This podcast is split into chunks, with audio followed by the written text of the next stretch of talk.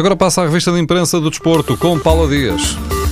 Portugal anda a fazer contas há alguns dias, mas agora sabemos que um empate basta para continuar no europeu. Como escreve a bola, 0-0 chega e seria ótimo. Já sabemos também que o primeiro lugar no grupo coloca no caminho de Portugal a Bélgica, a Suécia ou a Irlanda do Norte. O segundo lugar traz a Inglaterra e o terceiro a Croácia. Fernando Santos já disse ontem que não tem preferência por um adversário, o que quer é ver a seleção nos oitavos de final. O selecionador também acredita que Ronaldo vai superar com golos tudo o que se tem dito dele neste europeu e hoje vai ser o dia, se confia a bola. O Record afirma que precisamos dos golos de Ronaldo e que está na hora do catch-up. Isto porque Ronaldo disse um dia, quando também andava em maré de azar, que os golos são como o ketchup, quando aparecem, vêm todos de uma vez. Na seleção volta a falar sem mexidas na equipa, o jornal O Jogo escreve que Renato Sanches está apontado ao 11 por causa da lesão de André Gomes.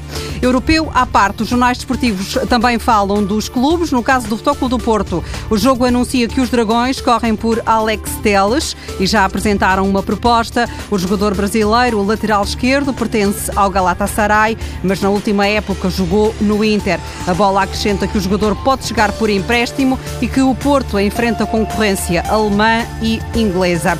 Ainda na bola, Oscar Benítez confirma contactos do Benfica. O jogador argentino sabe que os encarnados uma hipótese, mas diz que o empresário é que está a tratar do assunto. Por ele, gostava muito de jogar no Benfica. O Record garante que Benítez também tem uma proposta do Bruges. Os jornais estiveram em Roma com o presidente do Sporting. O Record publica na primeira página uma declaração de Bruno de Carvalho. Ele admite rever os salários de João Mário e Slimani, garantindo que o Sporting sabe reconhecer o mérito. O jogo tem na capa um outro leão, William Carvalho. O jornal lembra que ele só custa 45 milhões até o dia 30. Depois de terminar a cláusula de rescisão, o preço fica ao critério do presidente. Retomo o europeu. Na seleção espanhola espanhola fala-se da derrota com a Croácia, mas há outro assunto na ordem do dia. Depois de De Gea e Pedro Rodrigues, Piqué é agora o nome da polémica. O jogador foi filmado enquanto se ouvia o hino espanhol a fazer um gesto com os dedos. Há quem diga que foi um gesto obsceno, ele diz que estava a cruzar os dedos e pede para que não haja polémica onde ela não existe. Os jornais espanhóis concentram-se nessa derrota com os croatas. Tremendites, afirma o mundo eh, deportivo, que traz Sérgio Ramos com as mãos na cabeça depois de ter falhado um penalti.